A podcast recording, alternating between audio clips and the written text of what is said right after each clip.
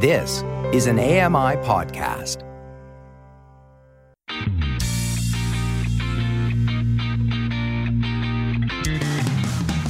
Welcome to Double Tap Canada. the show where blind people talk tech. Have your say. Call us, text us to 844 971 1999. That's 844 971 1999. Tweet us at Double Tap Canada and find us on Facebook. Just search for Double Tap Canada. Now, here's your favorite double tappers. Oh, hello, hello, hello. Welcome to Double Tap Canada. It is I, Stephen Scott, back with you once again, along with my chums.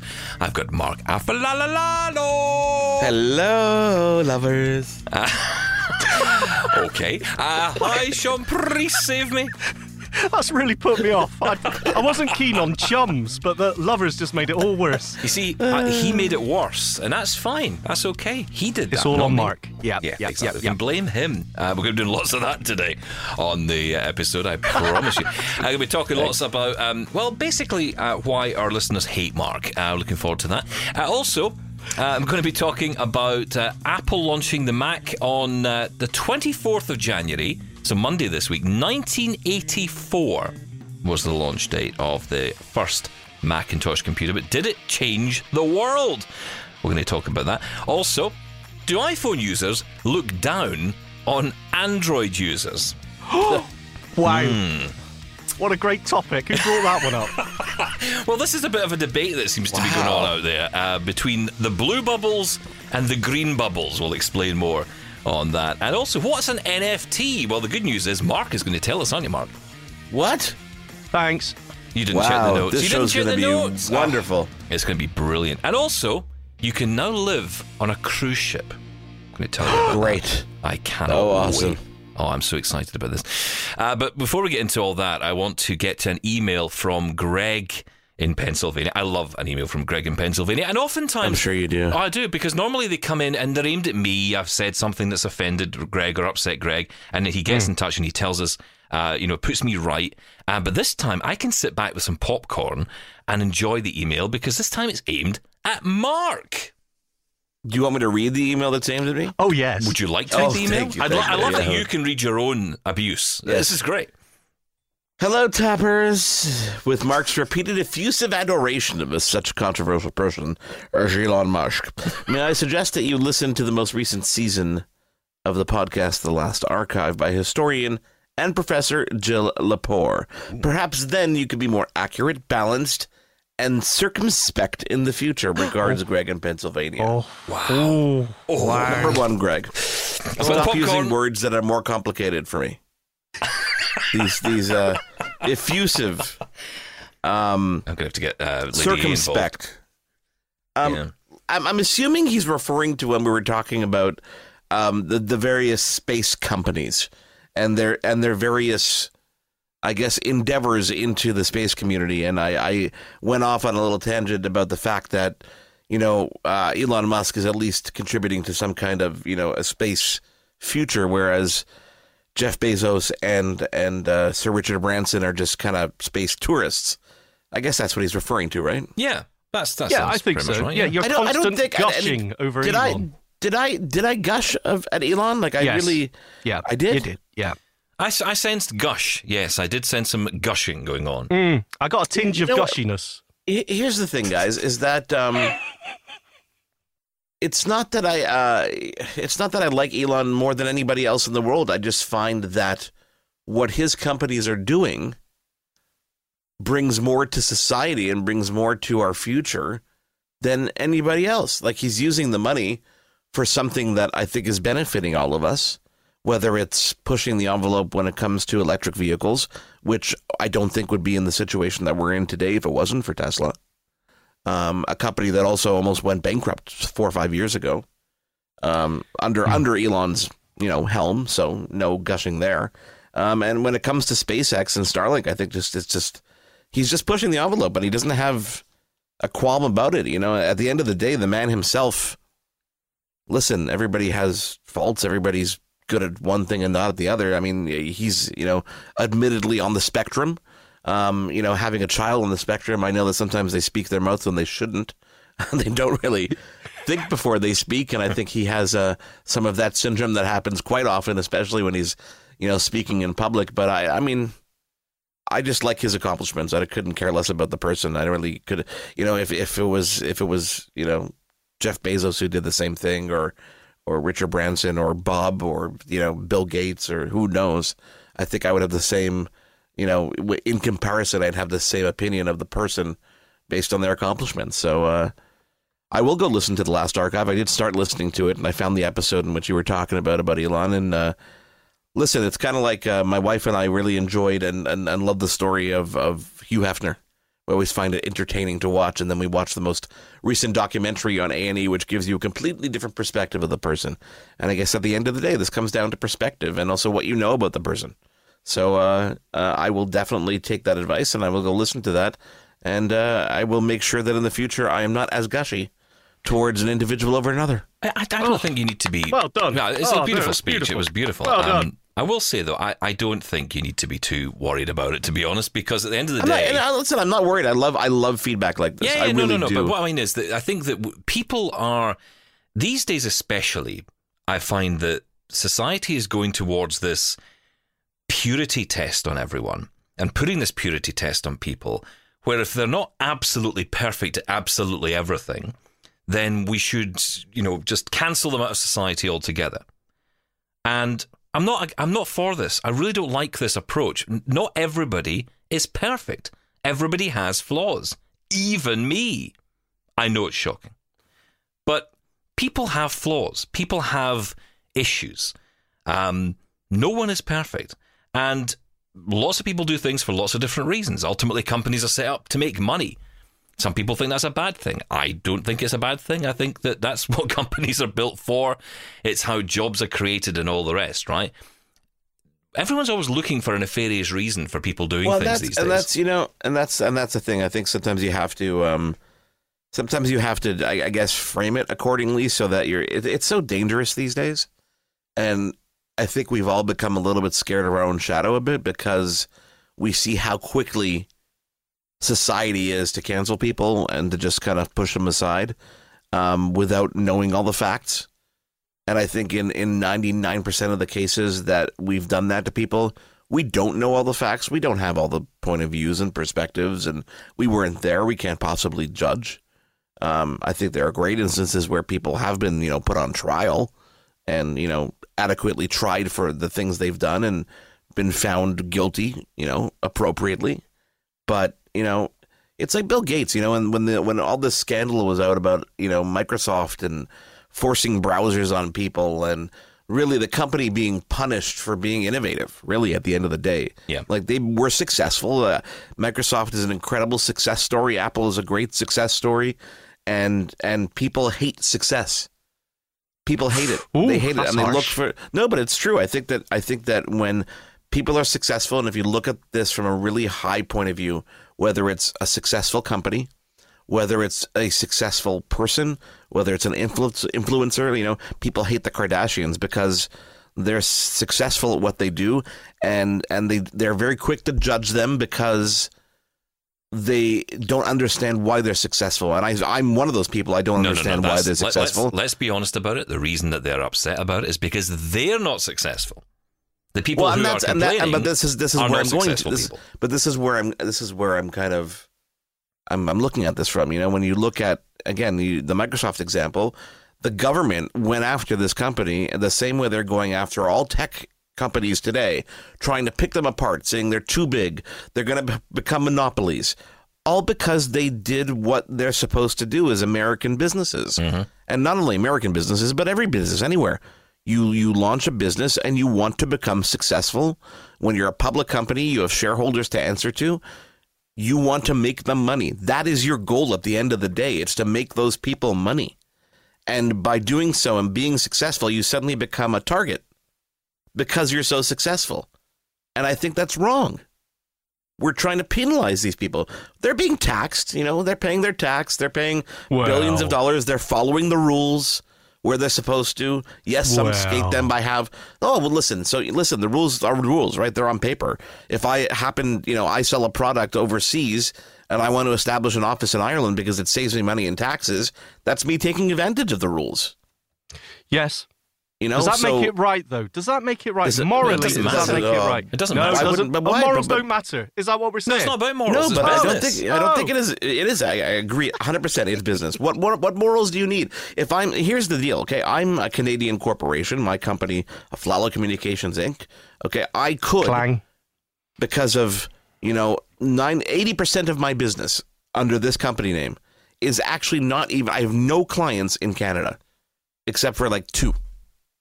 So legally, I could take my company, I could go to the United States, I could form it there, and never pay tax on any of the business that I do in the States in Canada.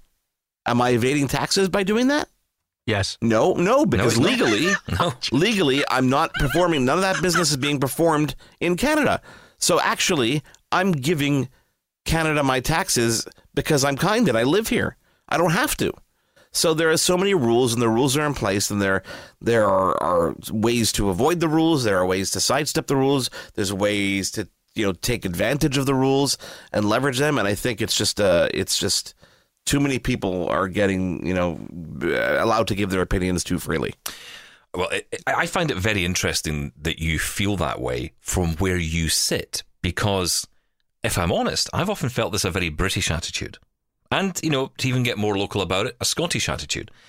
You know, a lot of people I know who left Scotland for the States or for Canada years ago cited this very reason that people don't like success. They didn't like you being successful. If you came from a working class background, you had to stay in that working class background your whole life. And if you dared get above your station, then expect trouble, expect pushback, expect people not Yeah. to speak to you anymore. And it's really interesting to hear you say that as a Canadian, because I, uh, I, I guess Canada, the US to maybe a larger extent, I just don't see that attitude as much. But I'm seeing it more now. And it's because there are less people who have as much money in their pockets as they used to. That's a big part of this. And we're hearing that from people who've, you know, lost their jobs or are working in lower paid jobs. And you can understand that position. But at the same time, do we really want to create an environment where we're capping CEOs' salaries? And we're saying that if you're a CEO, you can only earn so much because that's the appropriate level. And what is the appropriate level of salary? What is it? What, what, how much can you earn before it's too much? And this is what it comes down to. It comes down to the fact that everybody wants to be paid the same, and that doesn't work. That's, that just doesn't work in society. Well, that's the thing is everybody's you know there's a difference in experience, there's different in age, difference in I mean there's so many factors that set people apart. Yet the world doesn't want people to be set apart. Thanks for your it- email, Greg. suits them. yeah, he's going to regret sending that one. Thank Uh, you, but it's a Greg. No, very I- interesting listen, conversation. Send emails like that, guys. Send emails like that. I want to know. Listen, we by love all to have means, hold me serious chat accountable here. for what I say. I love it. Yeah, and listen, it's, it's important we have these conversations. This is real stuff. This is what people are talking about. Uh, actually, on that point, our next topic is going to dive a little bit deeper into this, especially from the company aspect uh, and monopolies and all of that. So we'll get into that next here on Double Tap Canada. This is Double Tap Canada. We'll be back in a moment. Double Tappers, want to get involved? Call the show now at 1 844 971 1999 or email feedback at ami.ca and have your say. This is Double Tap Canada. It's a tech show, honest. Sure is. Uh, here's a question for you Do iPhone users look down on Android users? I'm Oh, yeah. Stroking, I'm, stro- oh, I was going to say I'm stroking my chin on that one, but you've just dived right in with the answer, Mark. Oh, come on, absolutely. Give me a break. I mean, I remember before I was an iPhone user. This is, by the way, this is my show this week. Oh, I see. Um, right, okay. uh, this well, before I was an Canada iPhone user, I mean, before I was an iPhone user, I was a BlackBerry user. I think like most iPhone users, very few. I think very few Android users are actually iPhone users these days. Those who have converted probably ended up in the situation that I was, which I was traveling and I was playing with an iPhone just because I was, you know, like tech and stuff like that. And my BlackBerry died, and I had no choice. I literally had no choice. It was either go out and buy another BlackBerry in the US, and it was a long time ago when it wasn't easy to swap a SIM card, or just use this iPhone that I had. And I said it forced me to get used to the on-screen keyboard and the navigation, and I never turned back. I never looked back. But I mean, I think everybody before they own an iPhone probably look at iPhone users and say, ah, "Oh, elitists, come on," you know.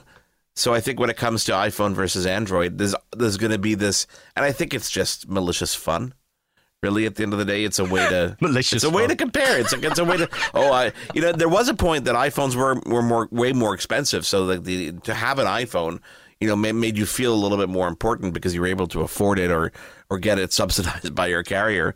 Nowadays, I mean, this uh, the the playing field is so level in come in terms of the pricing that really it comes down to personal preference. But totally, I mean, how many No, people? no, I, no. you don't get i. Come on, No, I disagree. No, uh, yes, I'm using an iPhone, right? But for mainstream, no, listen, there's hardly any difference between them, right? Who cares? I don't think anyone cares. The only reason we talk about them so much is I don't the think ex- they really care, Sean. I I don't Yes. think they really care. I think that it's really more just a, a fun. Let's let's poke at them because we can. Well, let's poke at let- let's let's poke at those Android users. to this. Let's and bring they've some- been doing it to iPhone users forever too. You know, there's so many. How many features start in Android before they're polished and make it way make it its way to some kind of form on an, on an iPhone, and Yes. vice versa. Come on. Well, let's bring some context to this because the conversation has been ongoing now for a few weeks, and we haven't really touched on it yet. And I, I thought we'd bring it up this week. Is the discussion around what they're calling the blue bubbles versus the green bubbles, and what that means is iMessage essentially versus SMS uh, or MMS, arguably.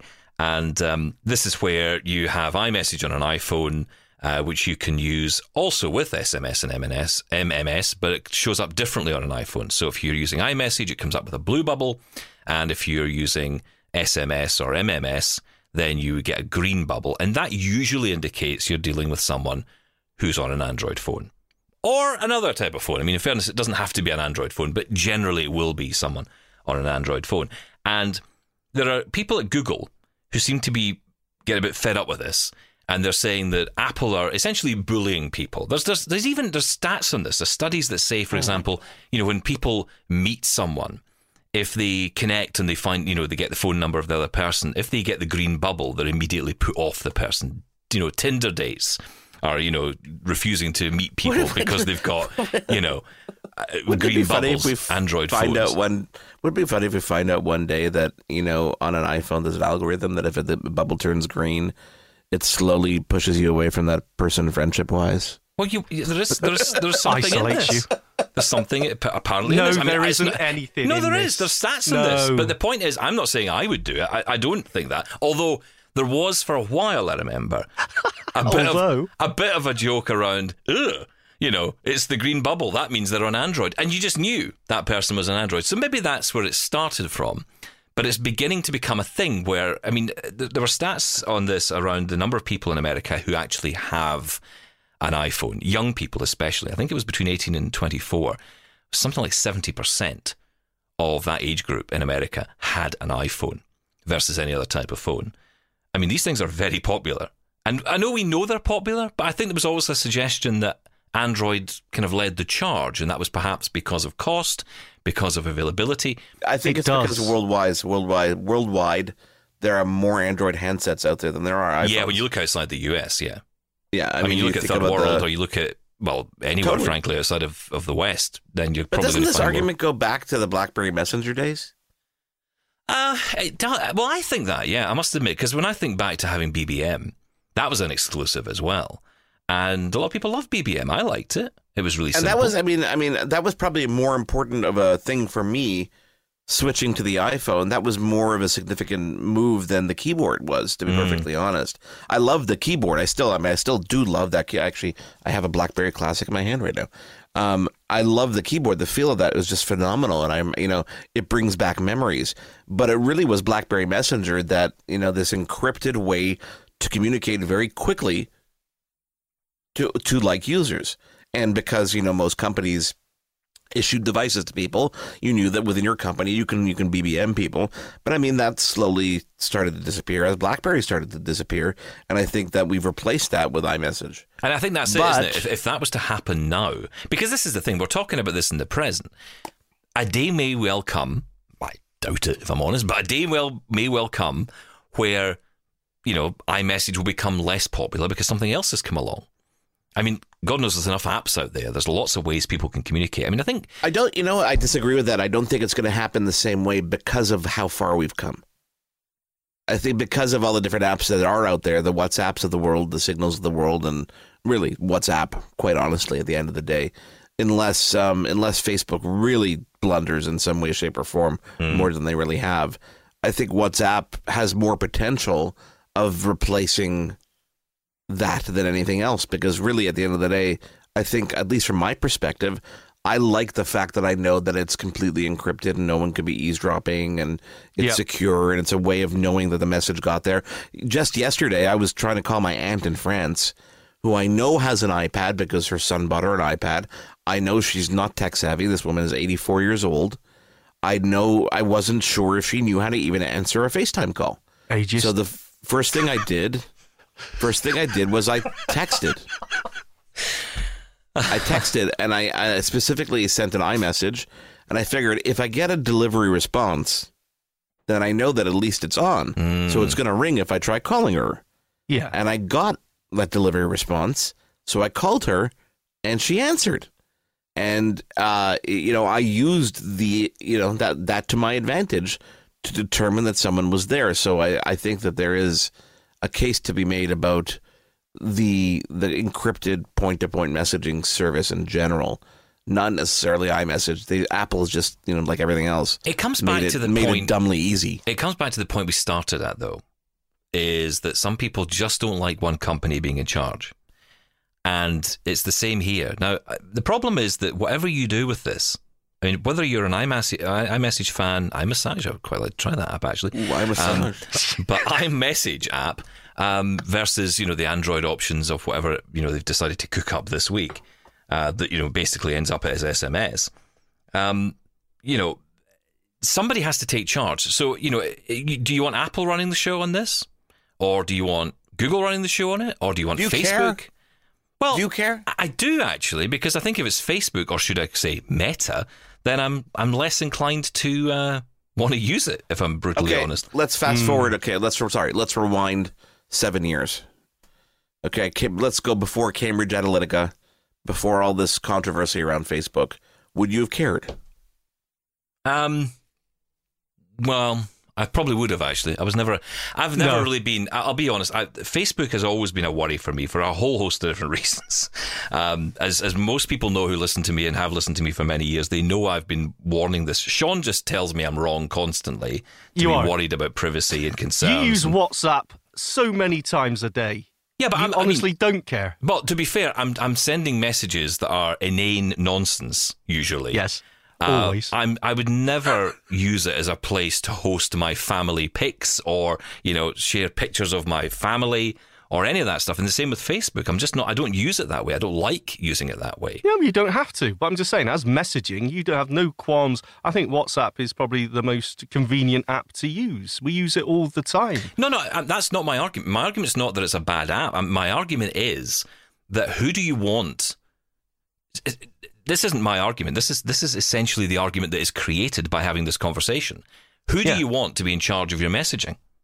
Yeah, look, look, this is 'Cause that's Google the point. just. That's, if this, if you're saying, if people are saying that they're annoyed at Apple being in charge with iMessage and leading the charge with this, and you know, essentially making everyone feel small as a result of iPhone users having the superiority with iMessage, okay, what's the alternative? But whatever the alternative is, and this is an important caveat, whatever that alternative is, has to be run by a big company. So it's going to be Apple, Google, Facebook, Amazon potentially. Someone's going to do it. You know what? You This know, is gonna lead decide us- what's what's working here, right? What, this is going to lead want? us in the direction of, of our next conversation about NFTs and crypto because hmm. the way the world is going and the way that the internet is going is we actually won't need to rely on those companies because Web 3, which is this next generation of the internet as we know it, is all about point to point communication. It's not about relying on these big server infrastructures. It's all about that point to point encrypted communication uh, and using peer to peer to as they as they say out there decentralize the internet. See, this is fascinating to me because I cannot get my head around how this would even work. I mean, I get the concept of it because in my head I'm just thinking of Napster, BitTorrent, you know, all those things, all those services that were around. I call them services, but you know, essentially they were peer to peer networks. Um, that comes to my mind. So how does all that fit, and how does that fit in with what already exists today? There are frameworks, there are companies. I mean, do we think that Facebook's just going to hand over to a bunch of, you know, people with computers in their basement who've decided to run a Facebook equivalent? I highly doubt it. So how do you break away from what's in existence to create this new decentralized web? There are things that I feel very comfortable talking about and speaking to. and then there are the times when I know that I need to defer to an expert. And uh, much like we have done on our TV show, I think that when it comes to this conversation, I have to defer to an expert because I still have yet to properly wrap my head around Mm. exactly how it's going to unfold. I think I've understood and I think I've I've grasped the concept and where things will be going and why they will be going. I understand the reason. I understand the the generalities of it, but the how and how it's all going to unfold, even though it's apparently unfolding as we speak, hmm. that I'm I'm still not hundred percent on. And it depends. I mean, you type in what is Web 3.0 on any search engine or on Good. YouTube, and you get a thousand different answers. You know, yeah, because and that's and it's that's all it's all different sectors of it and different um, different apps. So yeah, nobody. It's still up in the air, yeah, but it is all about, as you say, decentralization is the key word here. It's no one company or no one company's server farm has all your data on it. It's just peer to peer. And it's about ownership. It's about you Yes. being able to in the blockchain stake your ownership of whatever your content is. Can I just opt out now? I mean, I think I've I'm feeling at that point where my my mum No, was, you can't. Uh, unfortunately, if you want to continue in this field for the next four to five years at least, Stephen, and I think you've got about that much in you, uh, I then I think got that you're, we're going to have to figure this one out. I've got maybe one year left, and We're going to have to, figure this, one out, or we're going to have to hire someone who has. Excellent idea. I strongly encourage that. Uh, okay, Luke, stick around. We've got lots more to talk about here on Double Tap Canada, and uh, we'll get to that right after this. Double Tap Canada will be back after this.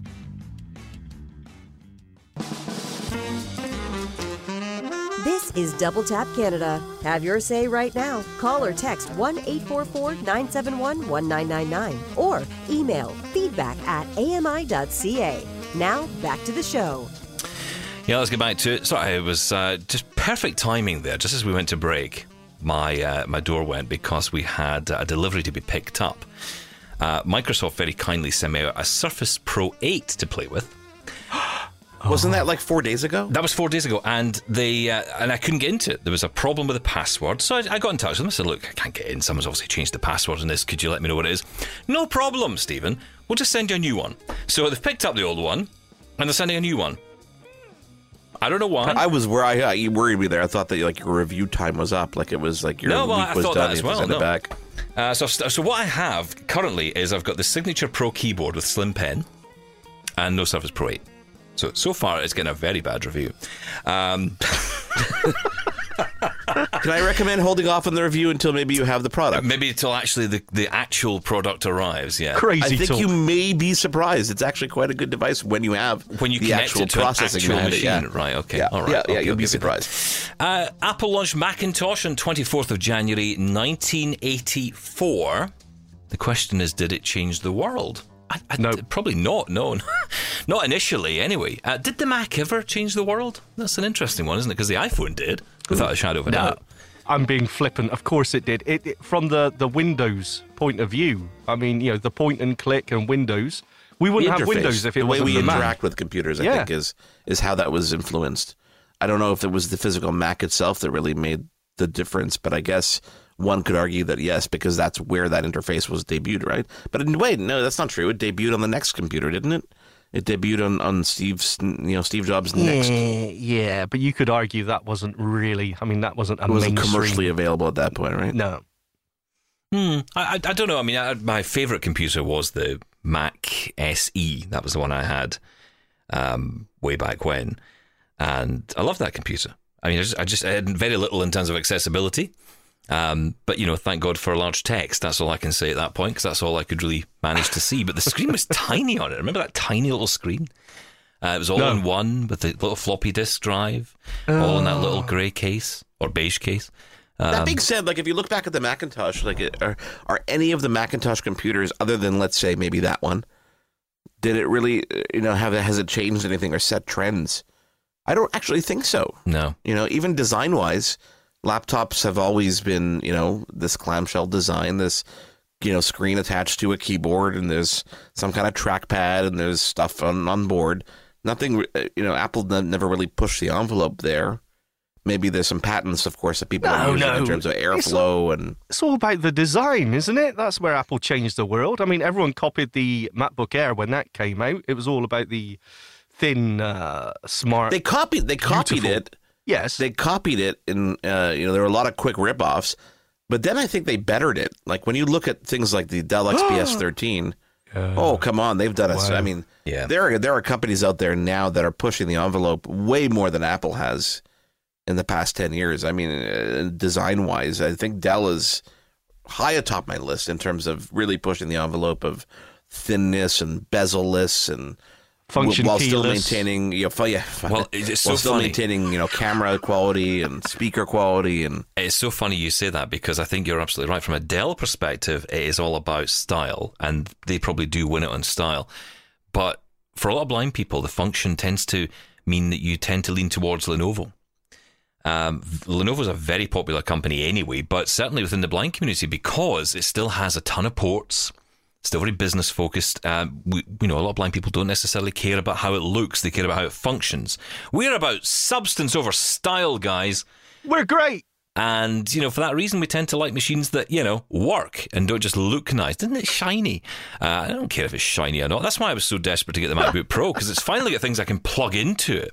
And it's got a proper keyboard without a stupid touch bar on it that I'm never going to use. Um, you know, so, but no, I think you're right. I mean, I when I think about Mac and I think about design, the one that always sticks in my mind was the one I had, which was the, I had the 20 inch version of it, which was the, remember the floating one? They had the, the flat screen and they had the circular base. Yes. And that little metal arm that came up and attached to the monitor. And it was such a gorgeous design. Nothing really rivaled that look. Um, but then I think it's probably because desktop computers have never really been that popular. That the popular the popular computer in business and in the world is a laptop. So maybe that's why it never really. yeah, but that evolved that. too. Though when did I mean when did the laptop become super popular?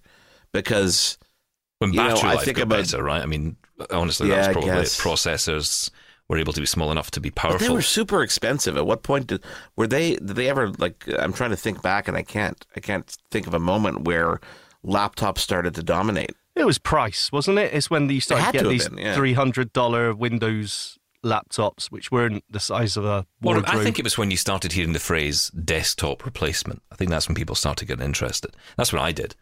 I remember thinking, hmm. this is great, but it's not very powerful. It's not going to do anything. I always remember, I remember the days when you could talk about buying a laptop and it'd be like, yeah, but it's just not as powerful, is it? I mean, you wouldn't, you wouldn't use a laptop as your everyday machine. Of course, nowadays, that's all anybody uses. You know, there are some powerful desktops out there. I mean, I still think that the best, honestly, and I know I'm an, an Apple Mac head, so I will say this, but the Oh. best computer out there to buy if you want a desktop is a Mac Mini. And if you really want the best, get out of and listen, if you want the best experience of all, get one with an Intel processor. You can run Windows on it as well. yes, okay. Yes. Yeah, see, not getting yeah, involved see, you can argue with that one. You get two computers in one. Yes, but uh, uh, okay. You Yeah, hate up. Intel Mac now. Yeah, I know, but that's not the point. The point is, if you No, wanted no, both, you can do it. You can do it, but should you? Should someone Well, buy an it- Intel Mac now? It's so it's so funny you asked that because I was reading an article the other day and I was annoyed with the article. It was like, should you buy an Intel Mac today? No, No. definitely not. You just but- told people to. But wait, wait two years. I think that Apple's really going to drive Intel to the point of of uh, Extinction. being innovative again. All no, right. no, I think no, no. I think. well, listen, it- it's one or the other, right? It's Yeah. extinction or it's evolution, and I think that Intel's going to have to evolve. Well, yeah, because There's the no pressure's question coming from the PC manufacturers, right? I mean, and, and obviously Microsoft. The pressure must be coming from them to say, look, we've got to get the power in this. And it's not just about power, it's about efficiency, it's about heat.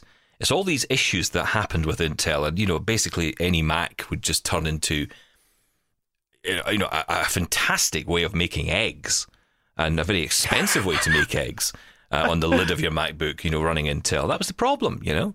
I remember Which those. in- remember those ads years ago. The, uh, uh, Mac had those ads that used to run, and they had. I always remember one in my head that was a, a a firefighter hosing down a computer, and he said, "Well, that one runs Pentium," and this one, and this was a Power PC that Apple had created at the time. Um, the same ad could run today. And meanwhile, where did they go back to? yeah, Yeah.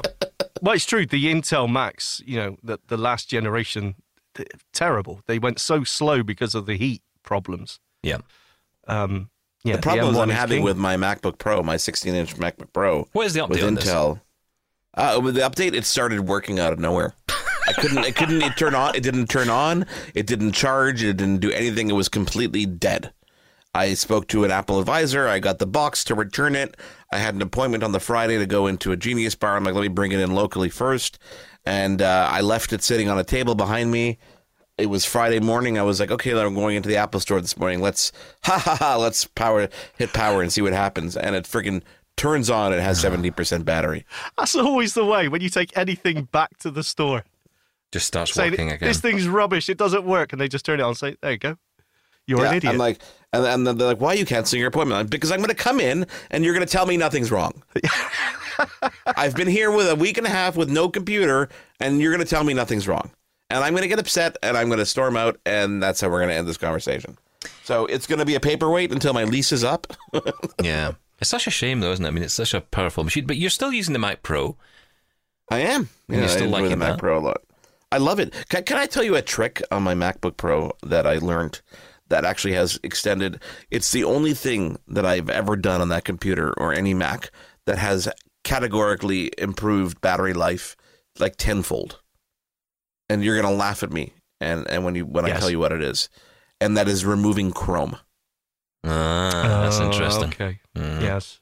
The moment I removed Chrome, that computer became usable and la- long lasting. So why is that? What is Chrome doing?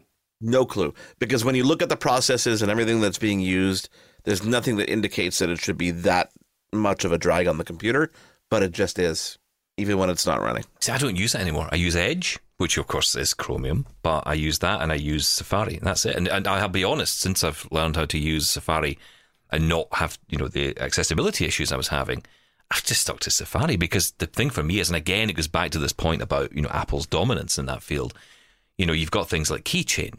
Now I know there's equivalents that work on Edge, but you know, Keychain just it just so works so well. And if you want to make a call off a website, you just you know press a button and you're getting a call, and ah, everything's just so easy. Oh, you love Mac. Don't I'm you? right. You know, I'm right into it right now. I mean, it's, it's as much as I love the PC, and I do, and I, I have to be perfectly frank about this. It was the machine that got me back on my feet when I thought all was lost. When my sight was going even worse, I thought I'm going to lose the ability to do my job, and if I don't figure something out, I'm screwed.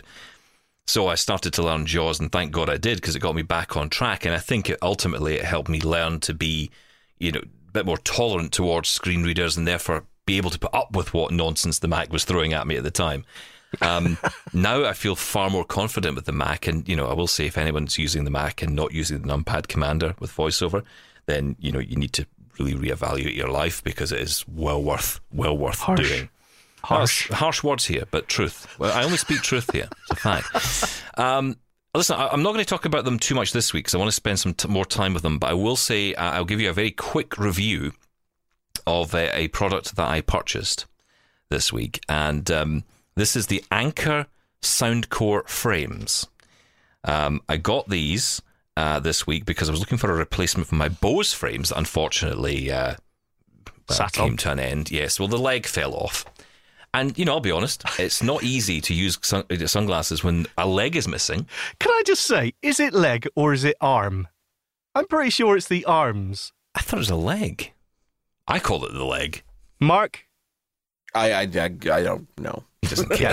um, but Email. yeah, these are yeah. Do, do let us know. Uh, hashtag arm, hashtag leg. You decide, internet. Um, but yeah, really nice. I mean, the, I will say the build quality on these is excellent. Um, they come in three parts because you get the legs or arms, and uh, you click those into the frames. So you, because you can actually change the frames at the front, you could have different styles if you want. You don't have to have the same style. So I chose the Landmark Black, I think it's called. Uh, no buttons on these at all. You just put them on. They instantly turn on. Uh, you pair them up with your phone with Bluetooth. You can download the optional Anker Soundcore app. I will tell you that it's the most inaccessible experience I've had in a while. Not much fun with voiceover at all. Anker. Not good, not good at all. But you can, if you persevere with it, it's one of those apps, you know, you're going to have a lot of unlabeled buttons, which means we have no idea what they are. And I have to be honest, even speech recognition was struggling to catch up and, and tell me what those buttons were. Um, but if you can persevere with it, that will get you through to the firmware update and just make sure it's all up to date and all the rest. But you don't really need to use the app. Certainly, I haven't found any use for it. There may be things in there that's usable, but I, because it's not very accessible, I can't really get into it. Um, as for sound quality, compared to the Bose frames, not as good, but perfectly adequate for voice calls, for voiceover usage, for you know using voiceover on the move, maybe even listening to a podcast. It would be absolutely fine. Um, but you know, for music, oh, it's dreadful. I've almost wanted to vomit. Yeah, but who would use a pair of these glasses for music anyway? Even the Bose frames for music? No Be- way. be- They're better all for than, vocal. Better than these. yeah, which is still terrible. Yeah, which isn't ideal. Yeah. Okay. So there you go. Um, but I'll get into more of that next week. Uh, it is interesting to to hear these. Um, I will say the build quality far better than the Bose, which is interesting. So build quality good, sound not so great, app terrible. There you go. That's your review. Um, Well done. but There we go. Keep it simple here on Double Tap Canada. Uh, coming up, you can live on a cruise ship, but would you want to? We'll find out if Mark and Sean are going to join me on board next. This is Double Tap Canada. We'll be back in a moment.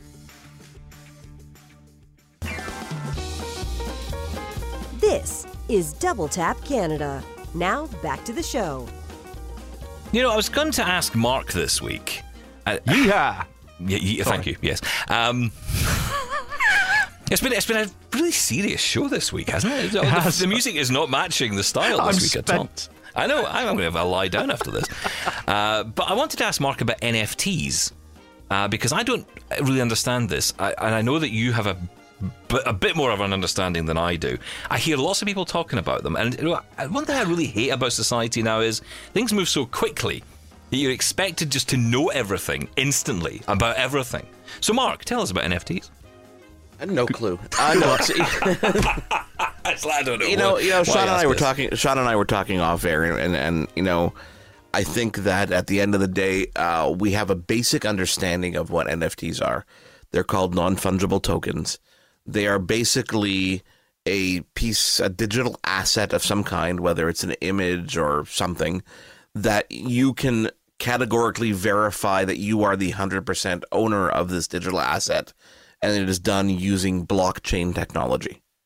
Um, so I could own a picture of Stephen, I don't know, a character Steady. of Stephen, um, and I can prove that I own that picture. And as a result, great, there's an NFT. That's an NFT. Um, owning things in games are considered NFTs, whether it's a skin in Minecraft. Um, they're considered NFTs, but you, when you can verify the ownership, that is what is supposed to give it some kind of value.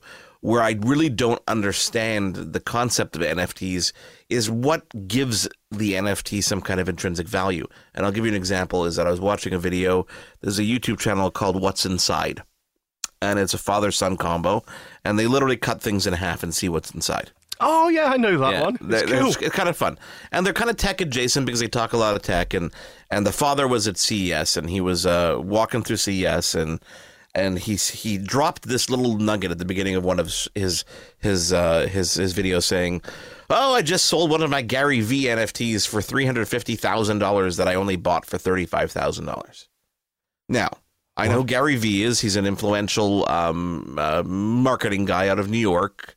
His parents owned a wine company, and he started when the internet was really, really young. He started a blog and started doing some videos online, and became wealthy and became successful, and started a marketing company. And he's uh, he's uh, very down to earth in terms of the way he speaks. He swears a lot. He seems very approachable and very kind of you know everyday person.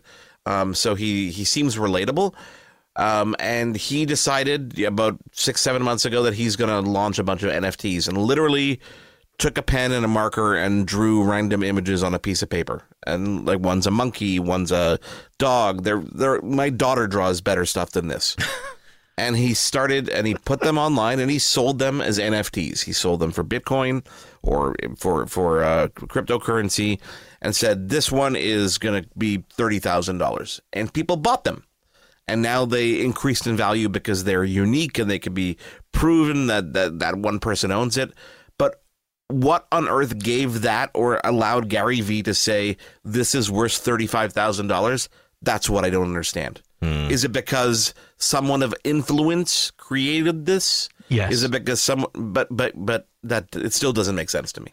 That's the same as No. artwork, It though, still isn't it? doesn't make sense to me. It doesn't. I understand the the origins of cryptocurrency and Bitcoin started when a bunch of teenagers had Bitcoin and they wanted to order a pizza. They had no cash on them. They called up the pizza place and said, "Hey, we have no cash. We'll give you a Bitcoin for a pizza."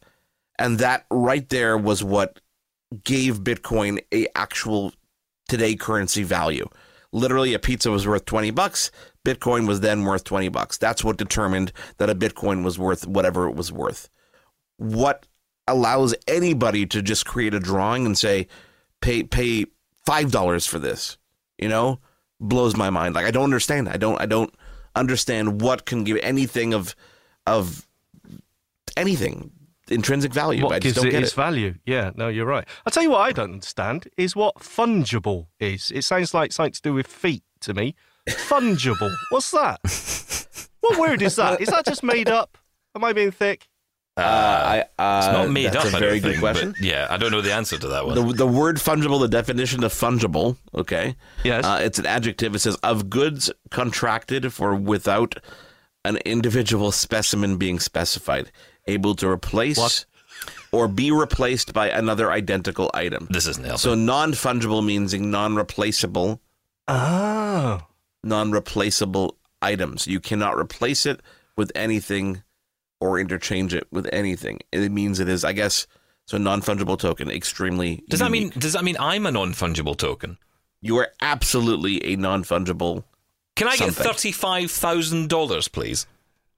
No. Let's open the bidding for Stephen Scott. One Stephen Scott, everybody. We're going to be uh, opening the bidding. It's going to be an online platform. We'll do this, and you will own a piece of Stephen Scott. We will start with his little pinky toe. There's a, there's yeah, a lot because to go of the word here. I make a fungible. fortune. Irreplaceable. Little pinky toe of Stephen Scott will start the bidding at 45 pence. Do you know what? If I get all my body parts sold, I could buy an apartment on a cruise ship. Oh, you're good. This is so exciting. Uh, so a- apparently, the average price of a UK home at the minute is around four hundred and fifty thousand Canadian dollars. Right. So some people are saying maybe what you want to do is get off dry land and try something else. Purchase a property that sails the seas. Well, let's be honest. If the sea levels are rising and all the countries are going to disappear underwater, then it might not be the worst idea. Um, so this is a, a Florida-based company called Storylines that have uh, started working on this. Apparently, this huge ship, or they call it a yacht, but it's it's a ship really, is being uh, built in Croatia and will launch in uh, 2024. There'll be 547 residences on board, up to four bedroom apartments. And uh, the average cost, uh, or the lowest priced apartment cost, is uh, around that $450,000 mark. Uh, we're talking 237 square feet. Is that a lot of square footage? No. I don't know what that means. It doesn't, so- it doesn't sound like a lot. 237 square feet. That's about the size of an average bedroom. Really? Wow. Well, you can get Like a, a nice size master bedroom. But it does. it- There's an all-inclusive offer as well, which requires a living fee charge, which will cover maintenance and food costs. That will set you back around. Um, I'm not sure of the uh, Canadian cost here, but between sixty-five and two hundred thousand American dollars per year. That's like your homeowners association fee. Yeah. It's like when you own a condominium, you know, you have to pay your maintenance and you That's have to pay right, your yeah. snow removal. And Well, to be so- fair, though, if you get those cruise ship style buffets in with that, I mean, Oh, you know, the idea of eating anything from a buffet right now? Oh, he yeah, would. You amazing. know, you know there's a pandemic going on, right? Have you? he's he, he's Sean. Sean is the pandemic, um, but no. There's, there's also a 24 hour, uh, a 24 seven home delivery service where you can eat also 20 bars and restaurants. There's entertainment. There's a cinema, Where do you? You know what? I have the. Hang on, hang on, hang on. Most important question here. yes, The most important, important question here. I hope. I have time for this. I know you're coming. I know you're going here. Do you? I, th- well, I imagine it's going to have the word Wi-Fi in it. No, no, no. Forget about oh. Wi-Fi because that could be taken. No, no, no. This is a really important question. Which Amazon storefront do you order from? Oh, that's a difficult one, isn't it? Because it depends where you are. Yeah. Do you get next day delivery? And how? Well, I'd certainly hope so. By that point, you would what get if the drones. today you're in Europe and tomorrow you're in like? Well, I mean, what if you're in Spain and then tomorrow? This is confusing. Like, which storefront do you order from? How does it know? I have to. I- I'm still on the Wi-Fi question, if I'm brutally honest, I, I, because I, it's cost so much money to be online at sea, and it's terrible. Because the problem is, more. as the Oh, ship come on. bobs about, it is awful. Starlink. I hate to bring this show all the way back to the beginning, but No. Elon Musk has a really good service called Starlink. He can solve this fight, but how much will that cost? On the top of my, I don't know, half a million. I uh, seem to be paying for this. This is a super rich 100 thing, bucks a isn't month. it? so you can live on a cruise ship. I mean, technically, you can live on a cruise ship anyway. Can't you just have a long holiday? Some What if you go do, in for dinner yes. too late and you miss your you miss the sailing of your home? I gotta go home now. Oh, let's stay out for another drink. No problem. Oh crap, my house is in Spain today. Oh, I gotta say, I my love the idea of a cruise. I think cruise is from a, a blind angle, right? Because since myself and my partner lost sight, going on a, a standard package holiday, eh, it's a bit tricky. Yeah, I think a cruise ship. I mean, it's perfect 'cause you can learn the layout, right? In the first day, you learn the layout where everything is, and you don't have to leave the ship. I, you know, I don't care where it stops to see the wonders of the world. I'm not getting Not off. I do not care. I just want to sit on the side of the pool and go to the restaurant. That is it. I really like the idea of a cruise. It's something I haven't done yet. Yeah, well, we should definitely, we should definitely do. We'll have a double tap cruise. How cool would that be? Uh, yeah. Um, we'll, we'll, we'll ask Mr. F what he thinks of that idea for next year. Uh, listen, that's it for us. Thank you so much. We're back again, of course, next week, and uh, oh, that's of course we're not cancelled. Uh, bring it back to the beginning again. Yeah, you never know. Who knows these days? Too serious. Have a I didn't little like dredge it. up for us. Uh, anyway, thank you, Mark. Thank you, Sean. We'll be back next week. Keep in touch. Here's how. Thanks for listening and keep your feedback coming. Call 1 844 971 1999 and leave us a voicemail. Email feedback at ami.ca. We're also on Twitter at Double Tap Canada and on Facebook. Can't wait till next week? Ask your smart speaker to play Double Tap Canada or listen on the podcast app of your choice. Thanks for listening. Catch you again next time.